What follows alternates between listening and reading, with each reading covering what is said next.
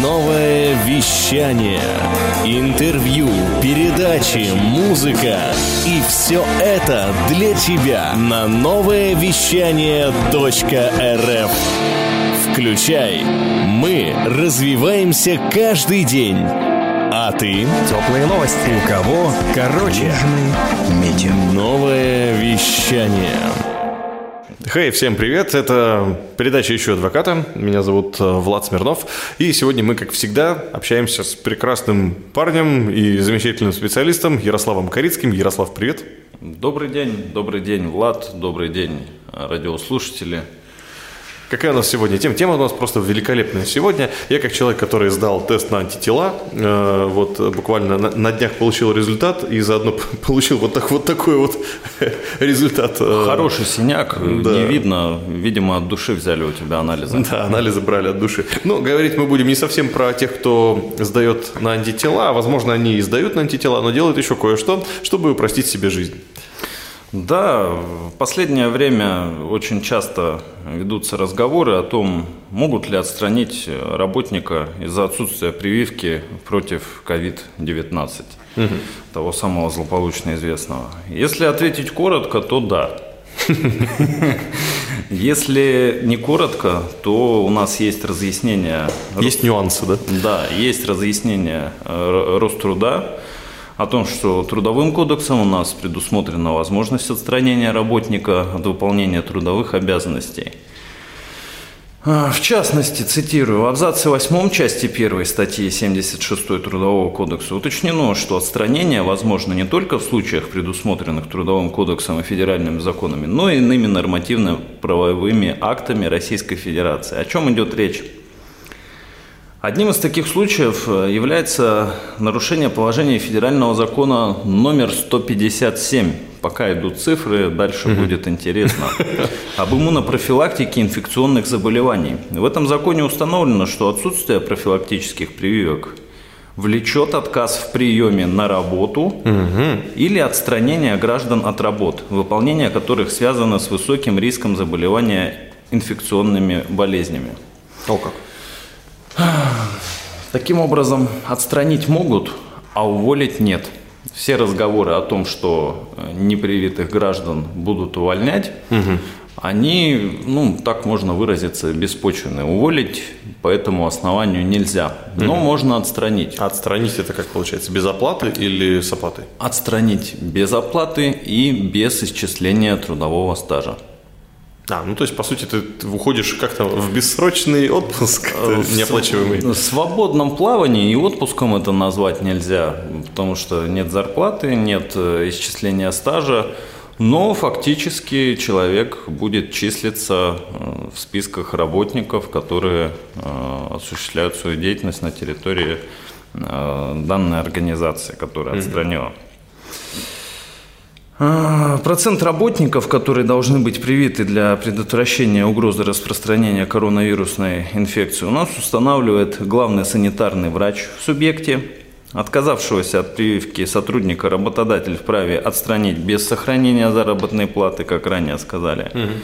Положения об обязательной вакцинации не распространяются на граждан, у которых есть противопоказания к вакцинации, установленные методическими э, рекомендациями к порядку проведения вакцинации препаратами Гамковид, ВАК, Эпиквак Корона и Ковивак. Угу. Ну, три основных наших. Да, но тем не менее читал э, инструкцию, ознакомился, практически все препараты, ключевой контингент, которому, как правило, противопоказаны различного рода прививки, вакцинация в том или ином виде, это лица, которые Э, страдают сахарным диабетом. Mm. Там достаточно большое показа... Э, количество противопоказаний.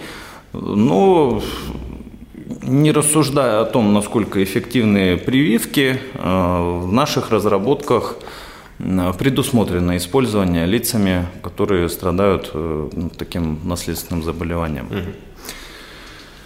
А, работник, отказавшийся от обязательной прививки от коронавируса, может, в принципе, найти с начальством компромисс, сохранить место работы, а, зарплату. А, граждане имеют право отказаться от проведения прививки, однако в этом случае они должны быть отстранены от выполняемых работ на период э, неблагополучной эпидемиологической ситуации. А там речь не идет о, о ну, каких конкретно категорий рабочих э, э, специальностей, нет? У нас же там есть, что типа социальные специальности обяза... ну, сейчас пытаются обязать привить, а остальных не особо. А, главный санитарный врач устанавливает э, категории таких работников. Э, ну, э, списка сейчас я на руках не имею, но речь идет, безусловно, о тех лицах, чья деятельность связана с непосредственным контактом с большой аудиторией людей, либо с производством Э, продуктов питания, препаратов, то есть оказание услуг, которые подразумевают э, возможный в последующем э, контакт с человеком, который этими услугами воспользуется. Что интересно, в России сейчас ведется сбор данных о вакцинации сотрудников промышленных предприятий – что делать, если начальство требует написать заявление по собственному желанию, а, грозя в противном случае уволить а, по статье? Угу. Соглашаться не нужно. Кроме того, необходимо потребовать какие-либо документы, которые подтверждают позицию работодателя. Данную позицию, безусловно, можно оспорить как в судебном, так и в ином порядке, предусмотренном для трудовых отношений. Э, то есть никаких правовых оснований для увольнения за отказ от вакцинации у нас не предусмотрено. Только отстранение, получается, от э, работы. Да, да. Э, самое, что интересное, в последнее время в интернете достаточно часто можно увидеть различного рода рекламу о том, что имеется возможность приобрести угу. сертификат. Э, о том, что прививка была. Да, о вакцинации с прохождением указанной процедуры, со всеми необходимыми отметками. Это хорошо или плохо? Это просто предложение. Но нужно понимать, что сертификат данный будет поддельным в силу того, что не соблюдается особая установленная у нас законодательством процедура э, как прохождение вакцинации, так и получение соответствующих а, документов по этому факту. А, есть у нас такой председатель комитета Совета Федерации по конституционному законодательству Андрей Клишас. Его зовут. Он недавно дал разъяснение, тоже они в открытом доступе имеются, что до одного года лишением свободы может обернуться покупка поддельного сертификата о пройденной вакцинации от коронавируса. Mm. Здесь можно вспомнить э, ранее освещенные нами темы в наших эфирах по той самой статье 327 Уголовного кодекса. А в частности, часть 3 у нас гласит, что приобретение, хранение, перевозка в целях использования или сбыта. Угу. То есть, имея на руках а, поддельный сертификат, э, что с ним фактически можно сделать? Его можно было приобрести себе, его можно было хранить в целях использования, либо в целях сбыта. Ну а что с ним еще можно сделать? В общем, просто имея такой э, сертификат на, на руках, а, иной официальный документ, предоставляющий права э, согласно 327 Уголовного кодекса, или освобождающего от обязанностей наказывается ограничением свободы на срок до одного года, либо принудительными работами на срок до одного года, либо лишением свободы на срок до одного года. Один год много или мало, но, пожалуй, не стоит маленькая бумага с какой-то там печатью вот таких вот э, мер, которые могут быть приняты. Поэтому если уж проходить, то, пожалуй, проходить верно. Угу. Вот, кстати, сразу же вопрос, потому как в интернете часто встречается а, мнение, активно его а, развивают, что а, это сертификат не является документом, поэтому за его подделку ничего не будет. Ну, в плане того, что сертификаты, QR-коды – это же не паспорт и не что там еще у нас охраняется законом от подделки. Соответственно, за это тебе ничего не сделают. Но получается, что сделают, да? Надо понимать, что сертификат э, конкретно о вакцинации, он имеет силу официального документа, угу. так как он предоставляет права, либо освобождает от обязанностей. Ну, по освобождению от обязанностей, понятно, речь не идет, но права однозначно предоставляет. Право, например, выезда за границу, там, в определенные страны, право осуществлять, быть допущенным к осуществлению какой-либо деятельности, которая, в которой предусмотрено э, наличие у работника такого сертификата. Поэтому Э, надо понимать, что за сертификат и какие он предоставляет права. Но, в частности, сертификат о вакцинации, безусловно, имеет силу официального документа. Окей, mm-hmm. okay, понял. Кстати, интересно, что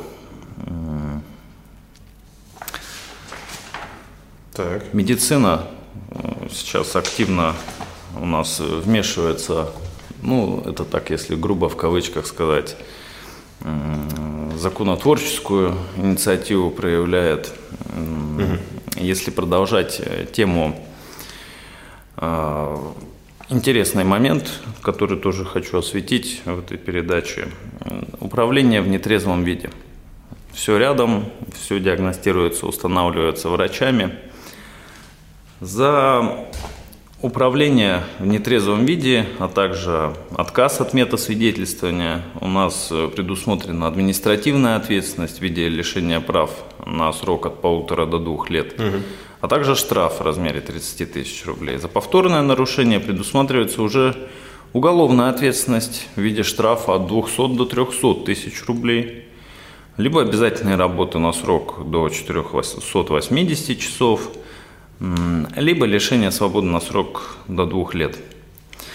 Однако, если человек снова попался в нетрезвом виде, то ему грозят все те же самые наказания по той же уголовной статье 264 э, прим. 1.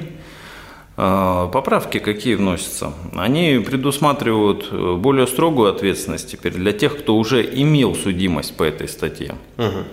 То есть совершил административное правонарушение, в последующем совершил его вновь, что уже относится к уголовному, уголовному и вновь совершил э, аналогичное преступление.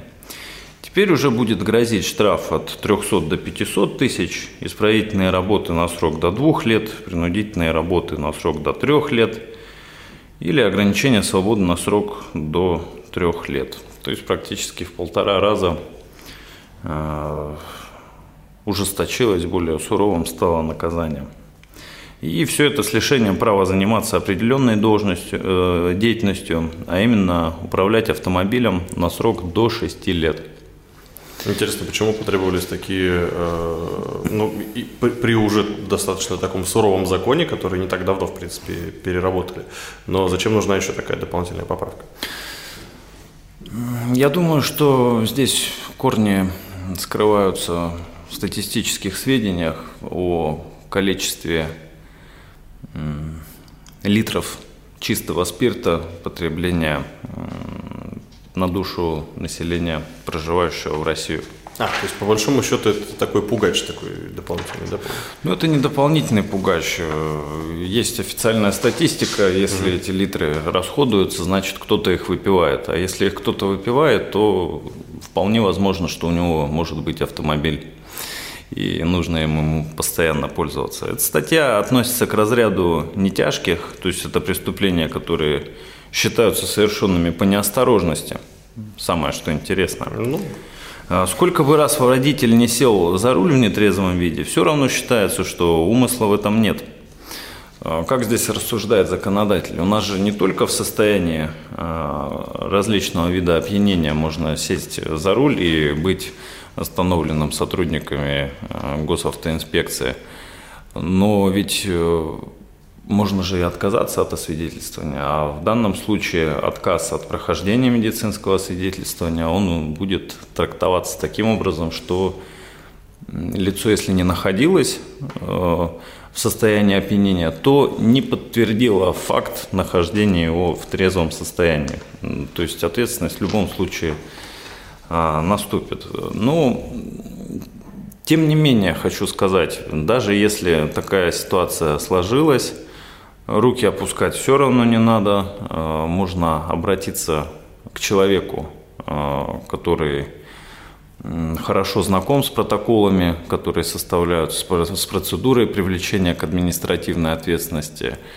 Э, есть определенная часть э, принятых решений должностными лицами, э, которую можно обжаловать ввиду нарушения требований, которые предъявляются к оформлению данных правонарушений. В каждом случае это что-то конкретное, отдельное, поэтому общего рецепта здесь нет. Нужно вступать, смотреть и какой-то процент можно оспорить. Ну, всякое в жизни бывает. Так. Автомобиль, э, кстати, может не принадлежать тому, кто им управляет в нетрезвом виде. Он может быть семейным автомобилем или взятым в аренду. А конфискацию в данном случае э, нарушит права собственника автомобиля.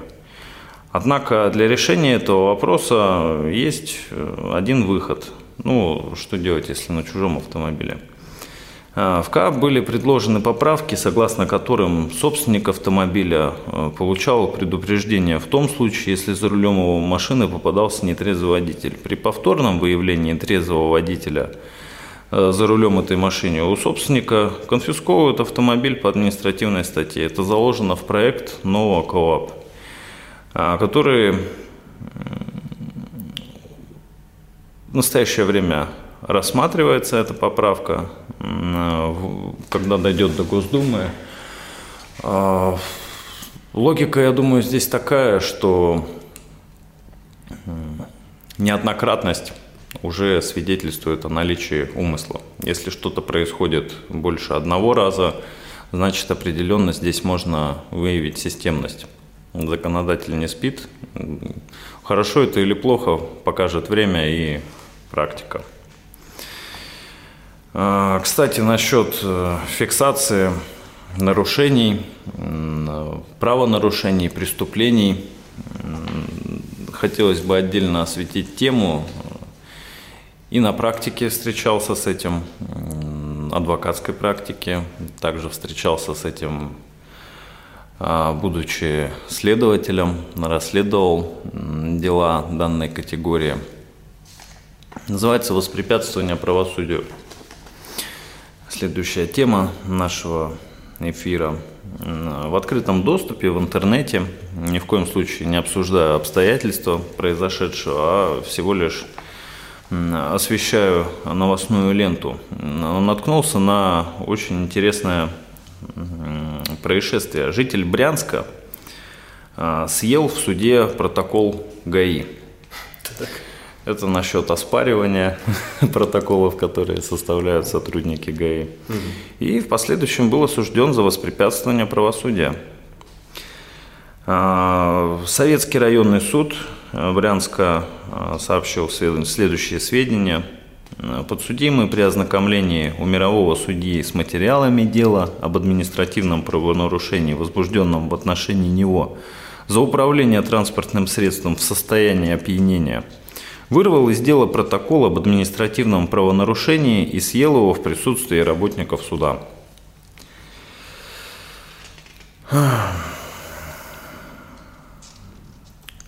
Действительно сложно ответить на вопрос, справился ли его желудок э, с таким блюдом. Но однозначно можно сказать, что Э, данный гражданин э, превратил себя из правонарушителя в преступника. У нас э, законодательство четко разграничивает категории правонарушений и категории преступлений. К преступлениям относятся только те деяния, которые предусмотрены уголовным законодательством. Только то, что написано в Уголовном кодексе. А все остальные нарушения, которые допускаются, являются правонарушениями. Основной критерий их разделения – это общественная опасность. Вот э, в данном случае суд признал гражданина виновным в совершении преступления, предусмотренного частью 1 статьи 294 Уголовного кодекса. Вмешательство в какой бы то ни было форме в деятельность суда в целях воспрепятствования осуществления правосудия. Э, с учетом признания э, подсудимым своей вины и раскаяния в содеянном, э, суд назначил наказание в виде штрафа в размере 30 тысяч рублей. То есть помимо сведений о привлечении к административной ответственности, теперь в базах информационного центра, выписках в отношении этого лица а также будет отметка о совершении уголовного преступления. Уголовного преступления. Пусть даже небольшого. Ну, да, так бывает. Перенервничал, видимо. Кстати, да, по поводу ответственности по 294 воспрепятствования. У нас э, предусмотрен штраф, это чтобы понимать, назначенные 30 тысяч. Uh-huh. Э, в размере до 200 тысяч рублей или в размере заработной платы иного дохода за период до 18 месяцев, либо принудительными работами на срок до 2 лет, либо арестом на срок до 6 месяцев, либо лишением свободы на срок до 2 лет. Вот обычная бумага может э, изменить историю жизни, ход событий. Есть документы, э, на которые дышать, конечно, можно, трогать, смотреть, но ничего другого с ними делать не стоит. Это важно понимать. Лучше бороться с бумагой, другими бумагами, на которых будет изложена позиция, обстоятельства, потому что вспоминаем старую поговорку, что написано пером, то не вырубишь топором. Надо действовать законными методами. Прекрасно. Ну что ж, спасибо, Ярослав, за сегодняшний краткий ликбез. Было очень интересно послушать, и я надеюсь, что вопросы можно э, писать сразу Ярославу в Инстаграм, адвокат 154, его легко найти, Ярослав Корицкий, либо э, можно отправлять через нас новое вещание в Инстаграме, либо через сайт можете совершенно спокойно найти наши ресурсы. Мы обязательно ему все э, передадим как-то в, в искомой, из, изначальной форме. Спасибо, Влад, э, спасибо. Хочу пожелать слушателям здоровья. Время, если не сложное, то непростое. Будьте здоровы. Э, до новых встреч. Э, в будущем пригласим обязательно очень интересных гостей. И, конечно, обращайтесь с новыми темами. Всего вам доброго. Хочешь больше?